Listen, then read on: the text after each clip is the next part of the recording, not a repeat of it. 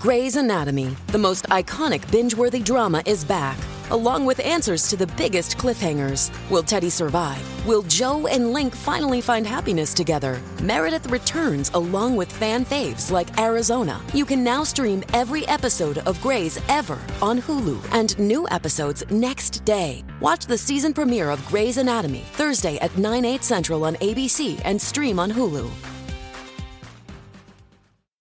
Star Wars 7 by 7 episode 2715. So the Bring Home the Bounty series is rolling on. They had the 50th anniversary of Lucasfilm logo on their icon situation this week, and we're going to talk about whether anything actually panned out with that, and also talk about the stuff that they released, which seems to suggest a few things for season 3 of The Mandalorian. Yeah, we're looking a year out now. Punch it.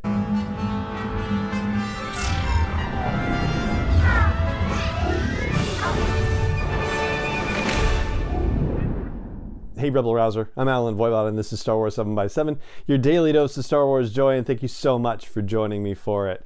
So, the Bring Home the Bounty thing is at week 9 out of 12 right now, and as I mentioned at the top, Lucasfilm 50th anniversary logo on there, but eh, yeah, not so much. I mean, there has been some 50th anniversary merch, you know, a little bit here and there, and some of the products they've released have had a 50th anniversary logo on them, but there hasn't necessarily been anything strong strongly indicative of, hey, this is a big 50th anniversary celebration. So, yeah, maybe there's still more to come. Obviously, there's still some time left in November, and the actual anniversary is tomorrow. December 10th. So who knows? We'll have to see if they have more up their sleeve about it. In the meantime, the Book of Boba Fett finally started getting some real, you know, action figure stuff for the Bring Home the Bounty situation. So the Black Series Boba Fett with the throne room paren on it has been revealed, and also a Fennec Shand action figure has been revealed, but they only gave it a first look, so we don't have any information about the Fennec Shand action figure. Specifically, we don't have information about her backstory, the kind of stuff that they usually include with the product description. We got basically the same one that we already had with Boba Fett, that he is, you know, a survivor and managed to you know, live another day after escaping from the Sarlacc, and that's it. So nothing particularly new about him. I think the big things in terms of things that are worth discussing have to do with Mandalorian related releases. And they are backwards looking releases, but they sort of raise questions about what we might encounter in season three of The Mandalorian. So you know, they have an incinerator trooper and what they call an Imperial Stormtrooper Paren Navarro Cantina, but is described as an elite shock troop and or shock trooper, I'm sorry and so, you know, that sort of brings to mind the whole Imperial Remnant idea, and that's great. So, yeah, fanatical stormtroopers and stormtroopers who are armed to deal with fire, basically. So, yeah, there wasn't necessarily anything exciting or new and different about that, but Grogu was included with some of these, you know, action figure pairings. Like the Incinerator Trooper comes with a Grogu figure, and there was an Ahsoka Tano one that also came with a Grogu figure. Ahsoka Tano's description is the same thing that we've heard before. The Grogu thing was kind of interesting because usually it's been something like, oh, you know, the fan favorite that's also known as Baby Yoda, blah blah blah. This time they're actually describing him as a mysterious alien who is uh, being pursued by bounty hunters behalf of imperial interests. And that's what I mean when I say it's sort of backward looking because, yes, he was pursued by bounty hunters on behalf of Imperial interests, but now that he's been handed over to Luke Skywalker, what's going to happen? Are we actually going to see Grogu again in season three of The Mandalorian? It seems like we're not set up for that. It seems like we're really set up for Mandalorian interclan, interhouse drama more than anything else, and with Moff Gideon stoking the flames of division on the sidelines. And it's kind of hard to see somebody kidnapping Grogu away from Luke Skywalker, right? So yeah, I don't know. I guess I feel like we'll see Grogu again eventually. It does seem like they couldn't possibly stay away from him for the rest of the series. But yeah, season three, eh, yeah, not so much. It seems like more focused on Mandalorian stuff. And so to that point, they have another version of the Armorer figure that's coming out. Here's the refresher on this, and I think this is pretty much the same as it's been.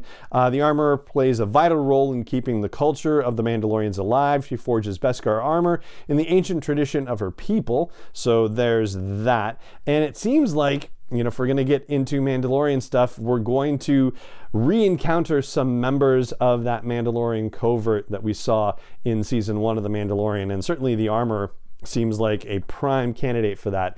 Now, in line with the conversation we had earlier this week about uh, Natasha Liu Bordizzo and the potential for Sabine Wren appearing in season three of The Mandalorian, I decided to go have a look at Emily Swallow's Instagram and Twitter to see if there are any clues on there. Emily Swallow is, of course, the actress who plays the armor in The Mandalorian, and there isn't really necessarily anything that jumps out. There are a lot of Comic Con appearances with photos that are just, you wonderful and heartwarming.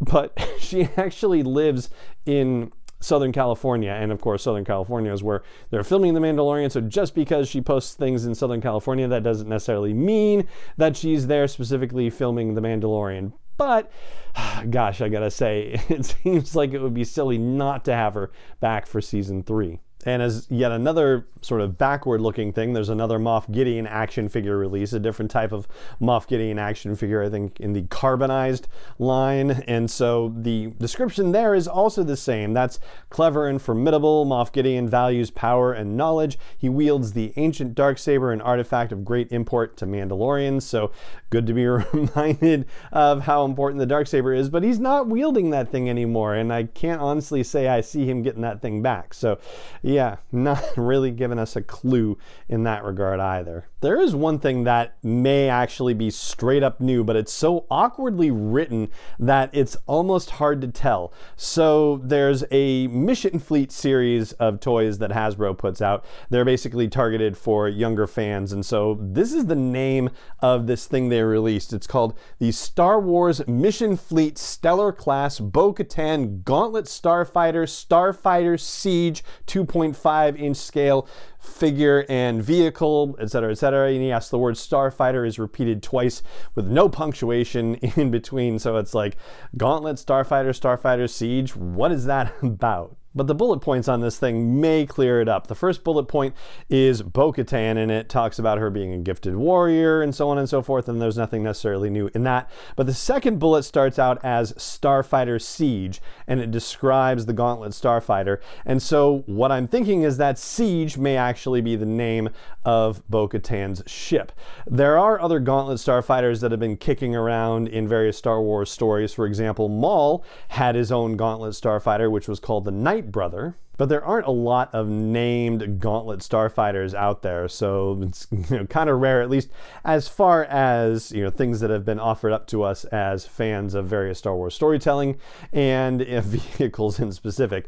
But I think it looks like the Bo Katan ship maybe named the Siege based on this, and that's kind of a neat little tidbit to have. And so there you go. Not necessarily a consequential week in the whole bring home the bounty thing, but certainly stuff that makes you go, hmm, as the old song goes. And that today is going to do it for this episode of the show. It just remains for me to say thank you so much for joining me for it as always, and may the force be with you, wherever in the world you may be. 7 by 7 is not endorsed or sponsored yet by Lucasfilm Limited, Disney, or 20th Century Fox, and is intended for entertainment and information purposes only. Star Wars, the Star Wars logo, all names and pictures of Star Wars characters, vehicles, and any other Star Wars related items are registered trademarks and or copyrights of Lucasfilm Limited, or their respective trademark and copyright holders may the force be with them. All original content is copyright 2021 by Star Wars 7 by 7 We hope you love it.